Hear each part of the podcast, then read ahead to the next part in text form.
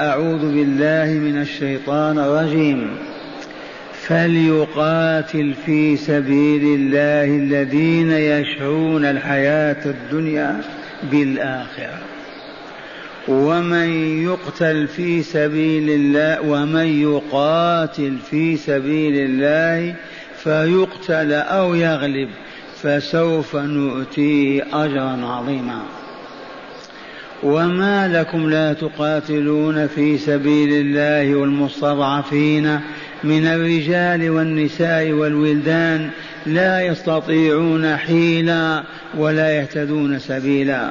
لا يستطيعون حيلا وما لكم لا تقاتلون في سبيل الله والمستضعفين من الرجال والنساء والولدان الذين يقولون ربنا أخرجنا من هذه القرية الظالم أهلها واجعل لنا من لدنك وليا واجعل لنا من لدنك نصيرا.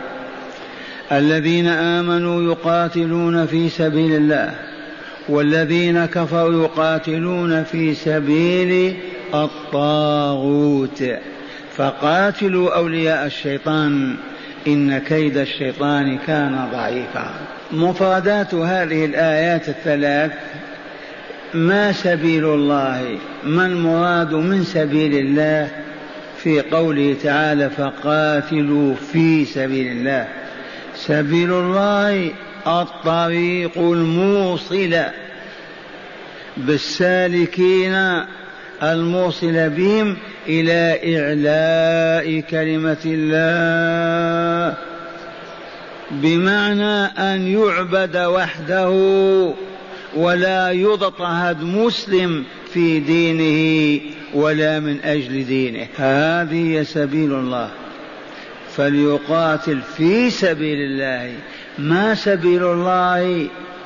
قال أهل التفسير سبيل الله الطريق الموصلة بمن؟ بالسائرين عليها السالكين فيها تصل بهم إلى أي غاية؟ قال إلى إعلاء كلمة الله. كيف تعلو كلمة الله؟ ما معنى إعلاء كلمة الله؟ الجواب بأن يعبد الله وحده.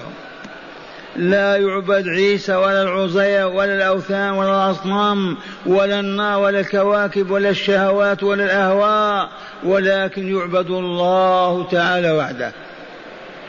ما معنى يعبد وحده؟ يعظم يكبر يطاع يحب يذل له يطرح بين يديه تتعلق به القلوب. لا تلتفت إلى سواه يطاع فيما يامر به وفيما ينهى عنه مع حبه غاية الحب وغاية التعظيم. هذا أولا ولا يضطهد مسلم في دينه. نقاتل في سبيل الله لإعلاء كلمته ومن أجل أن لا يضطهد مسلم في دينه ولا من أجل دينه أيضا. وقوله يشرون ما معنى يشرون؟ بالأمس فسرناها. قال يشرون معناه يبيعون. لماذا؟ قال إنه يطلق الشراء على البيع. شرى فلان السيارة الفلانية بمعنى اشتراها وشرى فلان السيارة بمعنى باعها. يجوز استعمال شرى في البيع والشراء. أما اشترى بالافتعال والزيادة فمعناه أخذ وأعطى. وهنا لطيفة أشرنا إليها بالأمس. لما التعبير بيشرون هنا؟ ليحتمل معنيين. المعنى الأول أولئك الذين كانوا يهربون من الجهاد. سبق الحديث عنهم لا. إذا فاز المجاهدون بالغنيمة تأسفوا وتحصروا. آه يا ليتنا كنا معهم وإذا كانت الأخرى فرفشوا وفرحوا ما خرجنا نجونا. دعاهم الله إذا إذا فليقاتل في سبيل الله أولئك الذين شأنهم كذا وكذا. أولئك الذين يشرون الحياة الدنيا يبيعون الآخرة بالدنيا. يشرون هنا بمعنى يشترون الحياة الدنيا بالآخرة. لأنهم سلموا الآخرة وتركوها ولم يعملوا لها وهم يعملون لدنياهم معنى هذا أنهم باعوا الآخرة بماذا؟ بالدنيا. وهذا صالح. والمعنى الأول وهو العام فليقاتل في سبيل الله من هم الذين يشرون الحياة الدنيا يبيعونها رخيصة لا قيمة لها ويأخذون الآخرة بدلا عنها هذا السر في التعبير بيشعرون لا يشترون. لو قال يشترون وجه واحد والقرآن حمان الوجوه. قال يشرون أي يبيعون إذ يطلق الشراء على البيع أيضا. والمستضعفين من هم المستضعفون؟ قال المستضعف الذي قام به عجز بدني أو مالي أو قبلي فاستضعفه غيره فآذاه لضعفه. والمراد من هؤلاء المؤمنون في مكة والنساء والأطفال. المؤمنون محاصرون مضايق عليهم لا يسمح لهم أن يقول أحدهم لا إله إلا الله. والنساء عاجزات والأطفال كذلك. وكان عبد الله بن عباس عندما تقرأ هذه الآية يقول كنت أنا وأمي من هم كنت أنا وأمي من المستضعفين في مكة. قال القرية ما معنى القرية؟ في اصطلاح الجغرافيين المعاصرين القرية بنيات معدودة ذات ألف نسمة وألفين هذه القرية. وفي الإسلام القرية الحاضرة العاصمة المدينة الكبرى مشتق من التقري الذي هو التجمع. نأخذ بتعاليم القرآن وتعاليم الجغرافيين اليهود والنصارى. قال القرية في عرف القرآن المدينة الكبيرة والجامعة والمراد بها هنا مكة. المراد منها في هذه الآية مكة. إذ قال تعالى الذين يقولون ربنا أي يا ربنا أخرجنا من هذه القرية الظالم أهلها قبل فتح مكة. قال في سبيل الطاغوت ما معنى في سبيل الطاغوت؟ أي في نصرة الشرك ومساندة الظلم والعدوان ونشر الفساد بين الناس. الشيطان وأولياؤه يقاتلون من أجل ماذا من أجل أن يشرك بالله في عبادته ومن أجل مساندة الظلمة ومن أجل العدوان ونشر الخبث والفساد. إذ الشيطان مهمته الشر والفساد. والآن نعود إلى شرح الآيات. قال معنى الآيتين أو الثلاث هما آية ثلاث آيات. معنى الآيات قال بعدما أمر الله تعالى عباده المؤمنين أمرهم بماذا؟ بأخذ حذرهم بأخذ حذرهم ما قال وقول الحق. يا أيها الذين آمنوا خذوا حذركم فانفروا ثبات أو انفروا جميعا.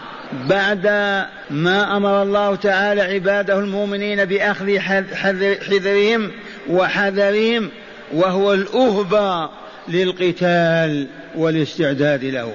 أمرهم اذا أن يقاتلوا. أمرهم اولا بأخذ الأهبة والاستعداد والا أخذوها تهيأوا. اذا إلى القتال. لا أننا نأخذ الأهبة ونتهيأ ولا نقاتل. ما الفائدة إذا في هذه الأهبة؟ فقال فليقاتل في سبيل الله الذين يشرون الحياة الدنيا بالآخرة. أي يبيعون الدنيا ليفوزوا بالآخرة. وهم من هم؟ المؤمنون حقا لا المنافقون ولا المشركون والكافرون المؤمنون حقا وصدقا. قال فيقدمون أموالهم وأرواحهم طلبا للفوز بالدار الآخرة. يقاتلون من؟ من لا يؤمن بالله ولا بلقائه. بعد أن يدعوه إلى الإيمان بربه والتوبة إليه. وقد بينا هذا وعرفناه ترسو سفننا على شاطئ الإقليم الفلاني نراسلهم. إما أن تدخلوا في الإسلام أو تسمحوا ندخل نحن ننشر الإسلام أو الحرب والقتال هذه تعاليم رسول الله صلى الله عليه وسلم. قال ثم أخبرهم أن من يقاتل استجابة لأمره تعالى فيقتل أي يستشهد أو يغلب العدو وينتصر عليه وينتصر على كلا الحالين فسوف يؤتيه الله تعالى أجرا عظيما. ألا وهو النجاة من النار ودخول الجنة دار الأبرار. هذا ما دلت عليه الآية الأولى وهي قوله تعالى فليقاتل في سبيل الله الذين يشرون الحياة الدنيا بالآخرة ومن يقاتل في سبيل الله فيقتل أو يغلب فسوف نؤتيه أجرا عظيما. أما الآية الثانية فإن الله تعالى بعدما أمر عباده أي المؤمنين بالجهاد استحثهم على المبادرة وخوض المعركة. استحثهم على ماذا؟ على المبادرة وخوض المعركة بقوله وما لكم لا تقاتلون في سبيل الله. أي مانع منعكم؟ كيف لا تقاتلون؟ استفهام تعجب وإنكاري. وما لكم لا تقاتلون في سبيل الله ليعبد وحده ويعز أولياؤه ليعبد أولا وحده وليعز أولياؤه ما يبقى استضعاف للمؤمنين وتعذيب لهم. قال والمستضعفين من الرجال والنساء والولدان الذين يضطهدون من قبل المشركين ويعذبون من أجل دينهم حتى صرخوا وجاروا بالدعاء يا رب إلى ربهم قائلين ربنا أي يا ربنا أخرجنا من هذه القرية الظالم أهلها. واجعل لنا من لدنك وليا أي يلي أمرنا ويكفينا ما أهمنا. واجعل لنا من لدنك نصيرا ينصرنا على أعدائنا. أي شيء يمن أي شيء يمنعكم أيها المؤمنون من قتال في سبيل الله ليعبد وحده وليتخلص المستضعفون من فتنة المشركين لهم من أجل دينهم؟ أي شيء يمنعكم؟ لا شيء. ثم في الآية الثالثة أخبر تعالى عباده المؤمنين حاضا لهم على جهاد أعدائه وأعدائهم. أعداء الله وأعداء المؤمنين الكافرون المشركون الظالمون المعتدون. بقوله الذين آمنوا يقاتلون في سبيل الله لأنهم يؤمنون به وبوعده ووعيده. بوعده لمن؟ لأوليائه بدار السلام ووعيده لمن؟ لأعدائه بدار البوار النار والعياذ بالله. هناك فرق بين الوعد والوعيد ولا لا؟ الوعد بالخير والوعيد بالشر. قاعدة عامة في لغة القرآن. قال لأن لأنهم يؤمنون به تعالى وبوعده ووعيده والذين كفروا يقاتلون في سبيل الطاغوت وهو الكفر والظلم لأنهم لا يؤمنون بالله تعالى ولا بما عنده من نعيم ولا بما لديه من عذاب ونكال. أي في الدار الآخرة. فقاتلوا أولياء الشيطان. من هم؟ وهم الكفار.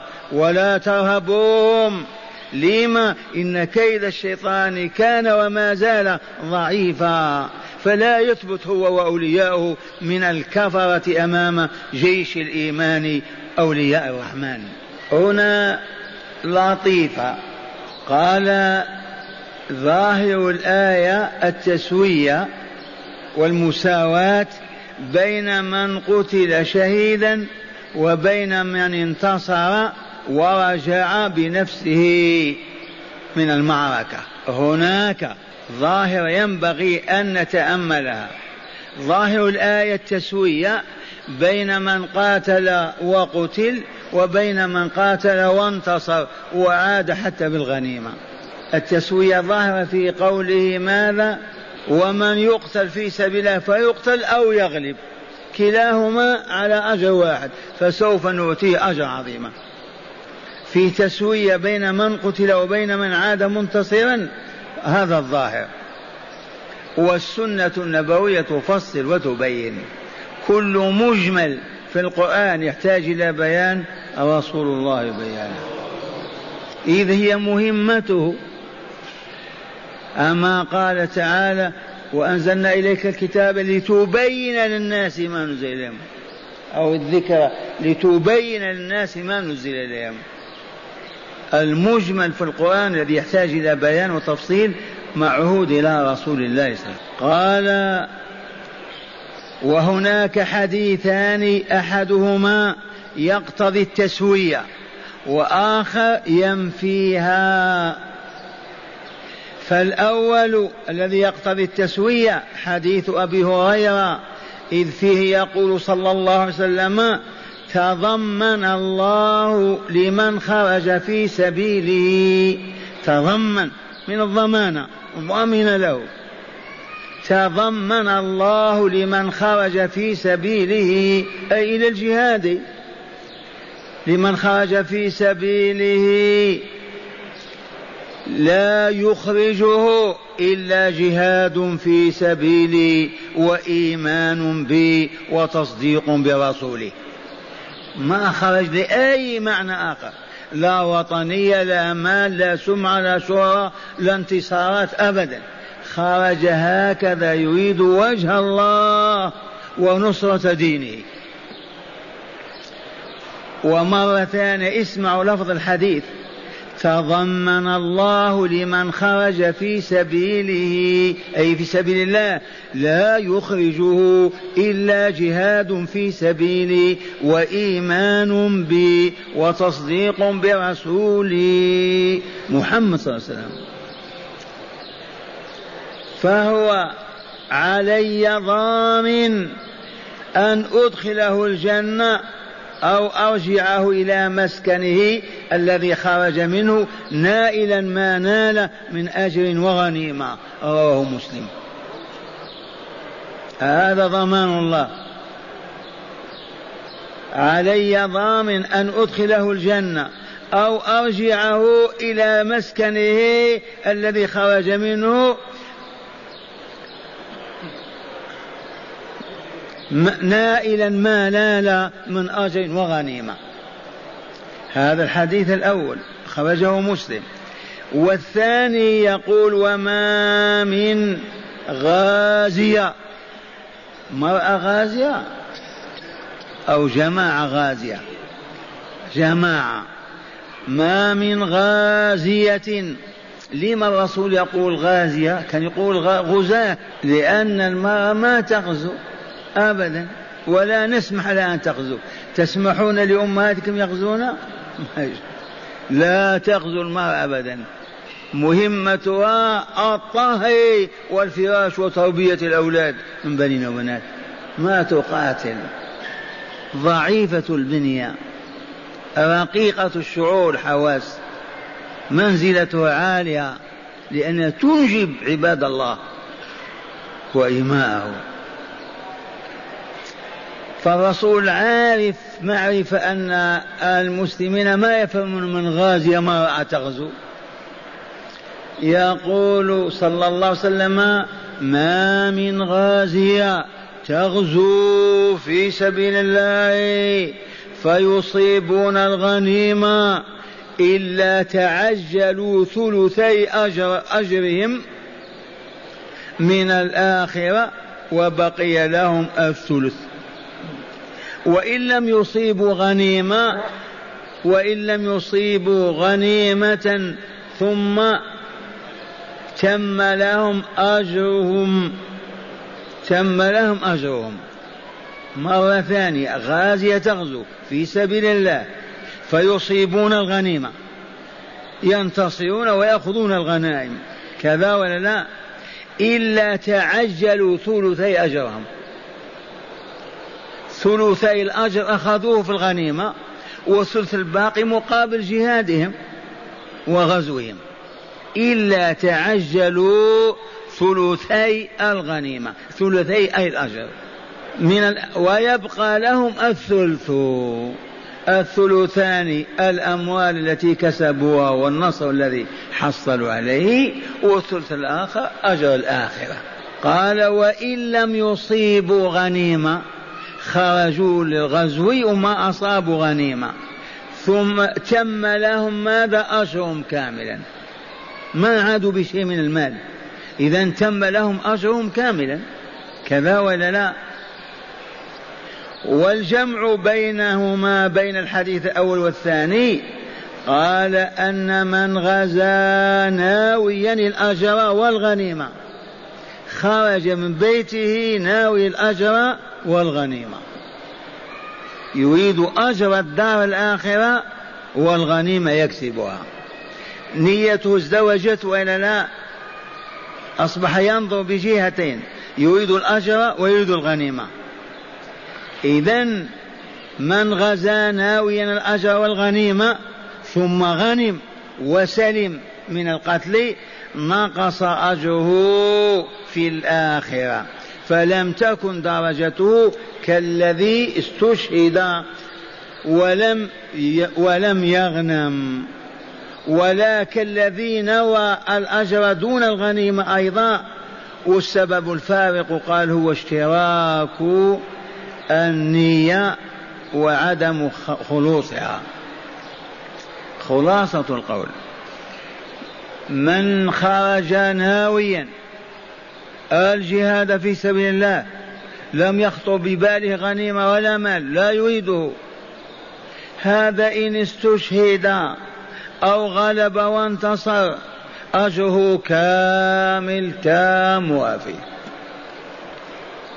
وإن هو خرج يريد وجه الله عز وجل وما استشهد ولا غنم أجره كامل.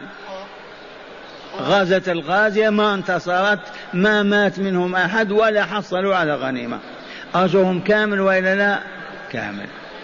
والذي يخرج من بيته والرمح في يده يريد نصرة الإسلام ويريد أيضا الحصول على مغنم. فهذا إن حصل على مغنم له ثلث الأجر فقط والثلثان أخذهما في الغنيمة. والدعوة من وراء هذا أن نخلص لله أعمالنا. لا نلتفت إلى أموال العدو صامتة أو ناطقة. ولا نقصدها بقتالنا ولكن نريد فقط أن ننقذ تلك الأمة من النار. وأن نقودها إلى شواطئ السلامة والنجاة من عذاب الله. ونية أخرى أننا نريد أن يعبد الله.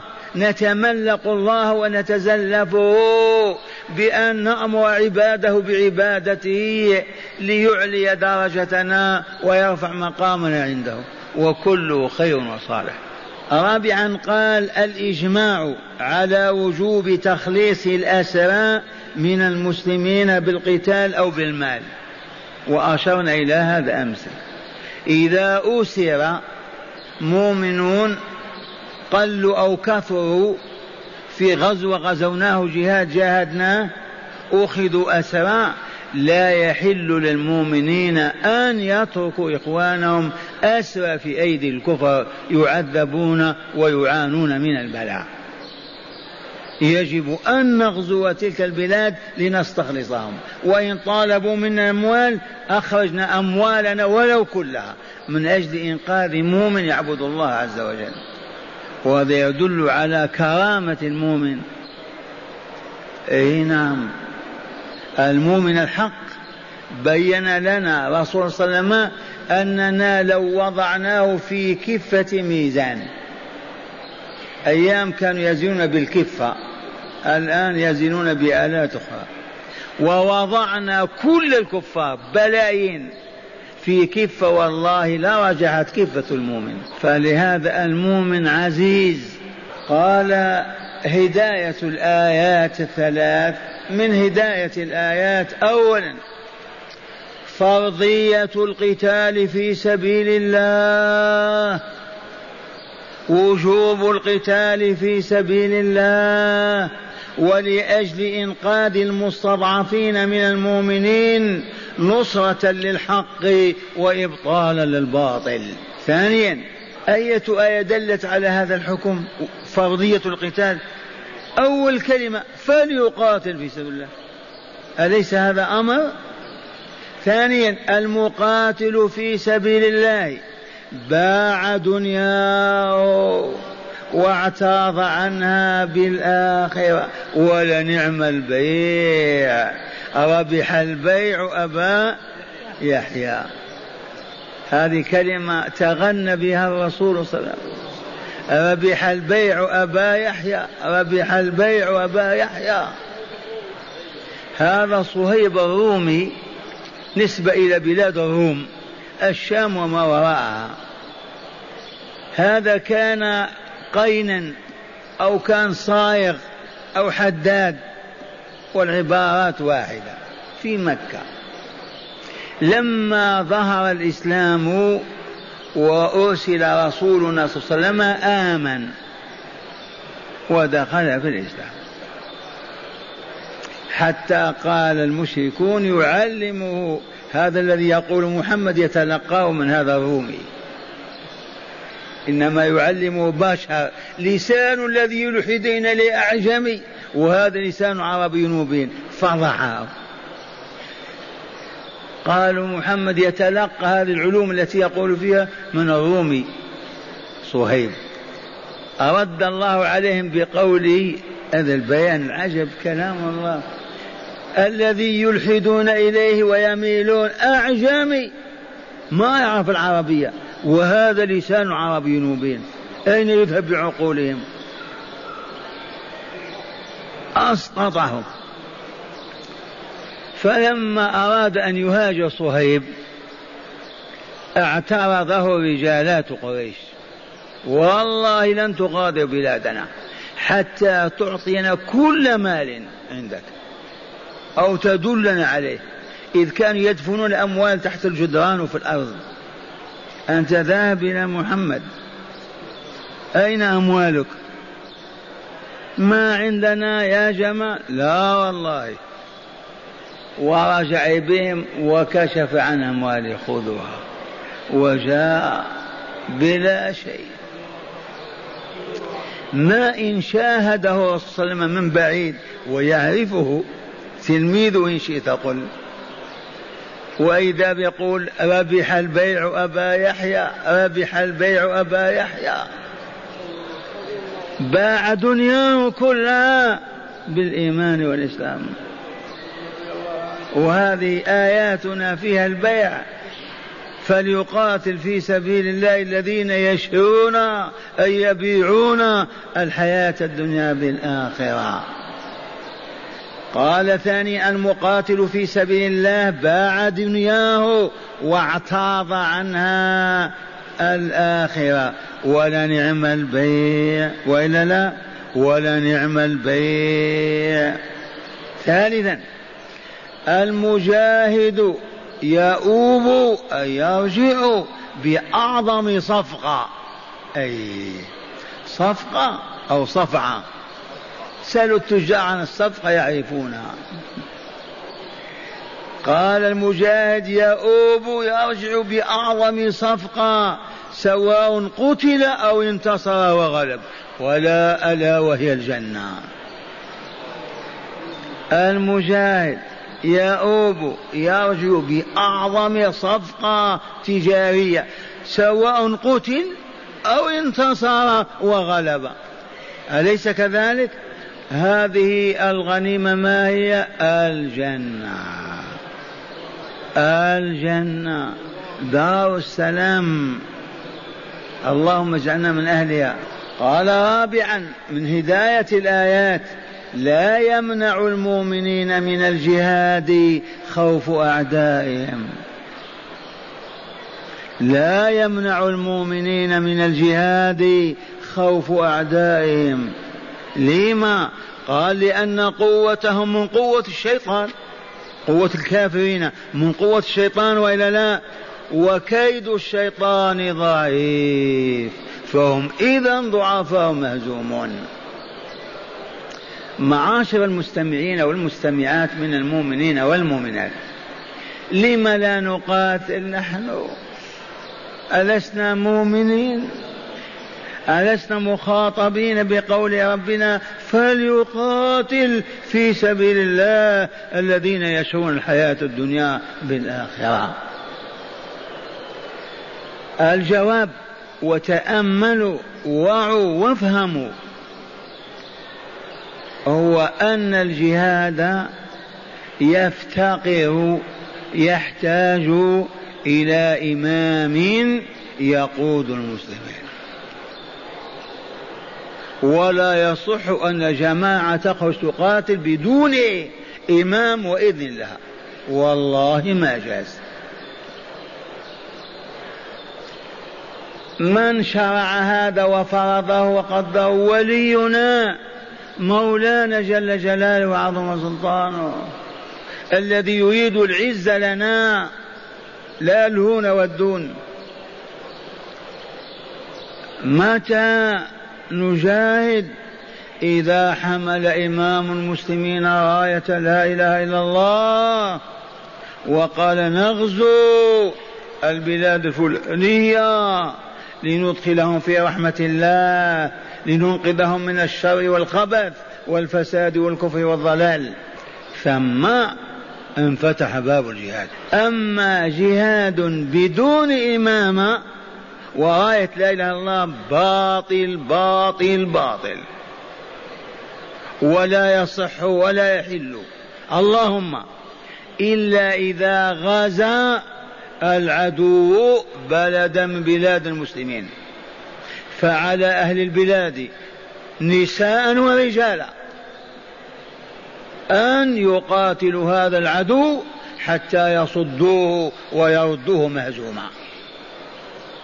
وعلى المسلمين أن يواصلوا إمداداتهم فيلقا بعد فيلق حتى ينقذوا إخوانهم من هذا الكافر الظالم الذي اعتدى عليهم وظلمهم هذه واضحة. يبقى إذا جاءت ظروف ما أصبح إمام المسلمين قادرا على أن يقاتل.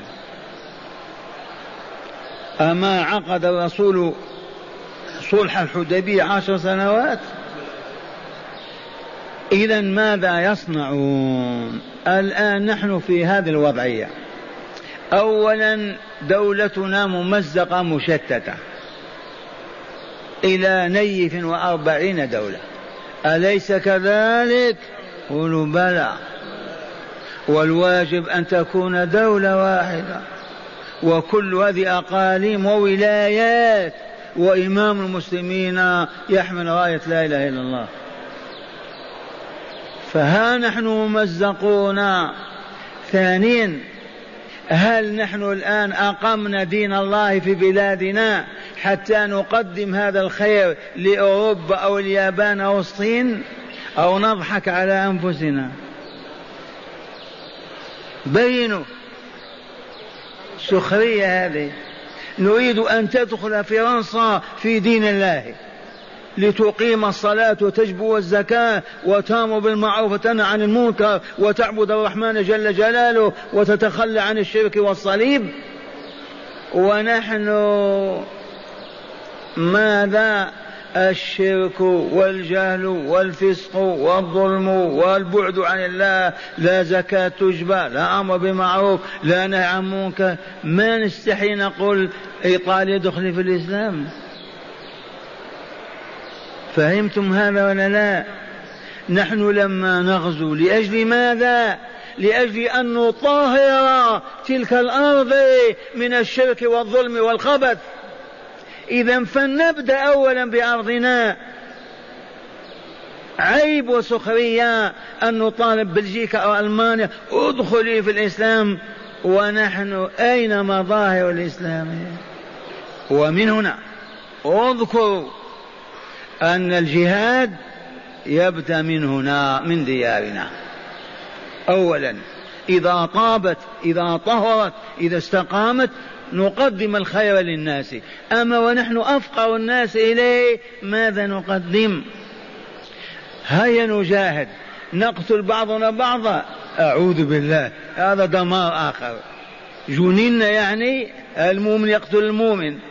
هذا لا يعقل ولا يقبل ولا شرعه الله. هيا نجاهد أنفسنا. لتستقيم على منهج ربنا. هيا نجاهد أنفسنا. وما ننسى تلك الكلمة الخالدة.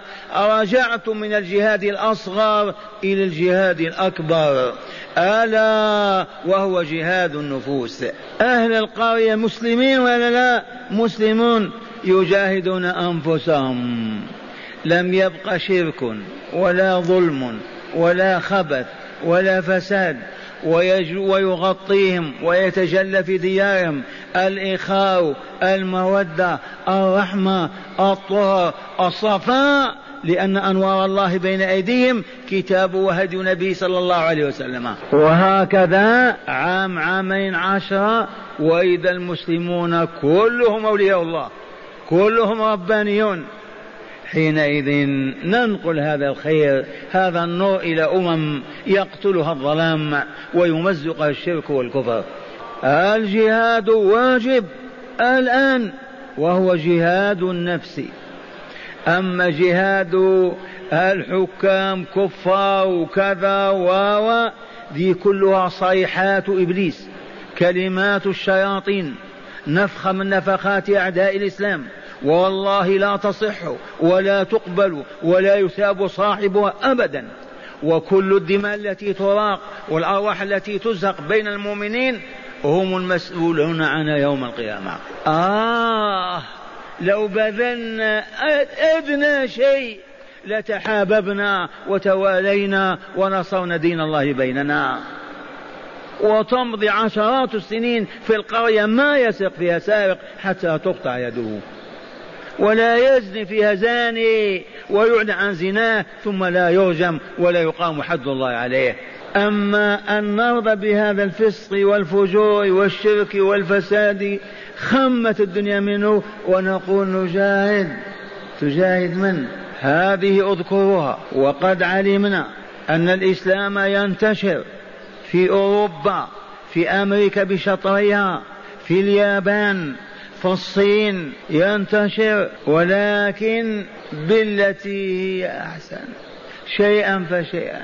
وبسبب دعوة جماعة الهنود التبليغ الهندي هو الذي نشر تلك الدعوة الربانية. كان أبناء المسلمين العرب بالذات يذهبون يدرسون في أمريكا وفي روسيا وفي غيرها يعودون ملاحدة إلا من رحم الله. الآن بفضل تلك الدعوة يعودون مسلمين صالحين أغلبهم. فرنسا كان فيها مسجد جامع واحد في باريس.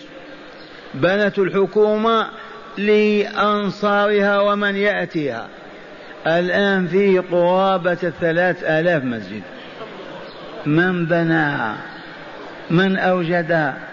أضحككم أو أبكيكم. والله مطار فرنسا مطار اليو جعلوا فيه مصلى للصلاة.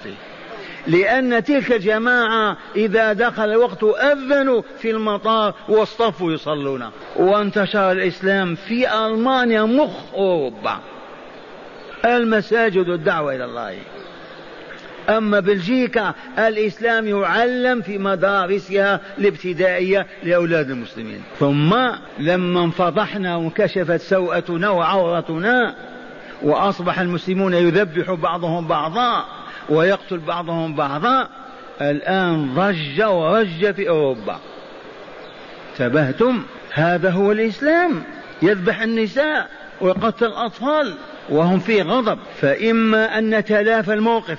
باستعجال وإلا فسوف يطردون كل مسلم ومسلمة وينكلون بهم ويرمون بهم في البحر. والذنب ذنب من؟ ذنبنا نحن. وهنا قلت وكررت القول وليس هناك من يبلغ أو يتكلم. الشيخ الجزائري في المسجد النبوي كالعجوز يتكلم مع أهل البيت. عرفتم؟ طالبنا وكتبنا وقلنا عجلوا أيها المسلمون كونوا لجنة عليا للدعوة الإسلامية. ما دام الله أغنانا عن الحرب والجهاد وفتح لنا أبواب العالم ننشر دعوة الله فيها في كونوا لجنة يساهم فيها كل مؤمن ومؤمنة. ضريبة الجهاد. كل إنسان يدفع ريال في العام أو في الشهر. وتلك اللجنة تتولى دعوة الله في العالم الكافر. المراكز الموجودة أو توجد مراكز وتوحد المبدأ والهدف والإمام والدعوة وتهذب أولئك المهاجرين في أوروبا وفي غيرها وتهذب أخلاقهم وآدابهم وتلوح أنوارهم وإذا بهم يجذبون غيرهم. على أن يوحد الكتاب الذي يدرس. لا مذهبية لا افتراق ولا حزبية ولا عنصرية. مسلم. تركي كنت أو باكستاني مصري شرقي غربي من أنت مسلم. لا تقل أنا كذا مو مسلم. يوحد الكتاب الذي يدرس على غرار منهج منهاج المسلم. الآن يدرس كل المسلمين. ما هو حنفي ولا شافعي ولا حنبلي ولا مالكي وإن لم يخرج عن المذاهب الأربعة لكن قال الله قال رسوله يجمع المؤمنين المسلمين على منهج واحد لأن الخلافات في العقائد كالخلافات في العبادات هي سبب الفتنة. وعرف هذا العدو وهو الذي نشرها. إذا وتخرج الجامعة والكلية الإسلامية كل عام خمسين ستين رجلا من هذا النوع وينصبونهم في مناصبهم وينتشر الإسلام والنفقات على سبيل البيان ينفقها اللجنة العليا للإسلام. أئمة المساجد مؤذنوهم معلم الأطفال معلم النساء أجرهم على هذه اللجنة. حتى نشعر أننا أدينا واجب الجهاد في سبيل الله. وأي جهاد أعظم هذا؟ والله جهاد. الآن الكفار يبحثون عن الإسلام. درسوا عرفوا لكن فقط نحن صرفناهم بظلمنا وخبثنا وحطوط وانحطاطنا وفسادنا. فعلى الرابطة التي دعونا إلى تكوينها فكانت والحمد لله أن تنهض بهذا الواجب. تجمع علماء من الدول الإسلامية وتكون لجنة عليا وتضع خريطة للجاليات الإسلامية من أقصى الشرق إلى أقصى الغرب وتضع ميزانية يساهم فيها كل مؤمن. جهاد. إي والله جهاد. وتنفق بأدب وبخفاء ولا تبجح ولا تكلم ولا خمسة وعشرين سنة تظهر رايات الإسلام في بلاد الكفر. وبذلك نكون أطعنا الله في قوله فليقاتل في سبيل الله الذين يشرون الحياة الدنيا بالآخرة. هل فهمتم هذا؟ هل تبلغون تتحدثون به؟ ما نستطيع. ما ألفنا هذا؟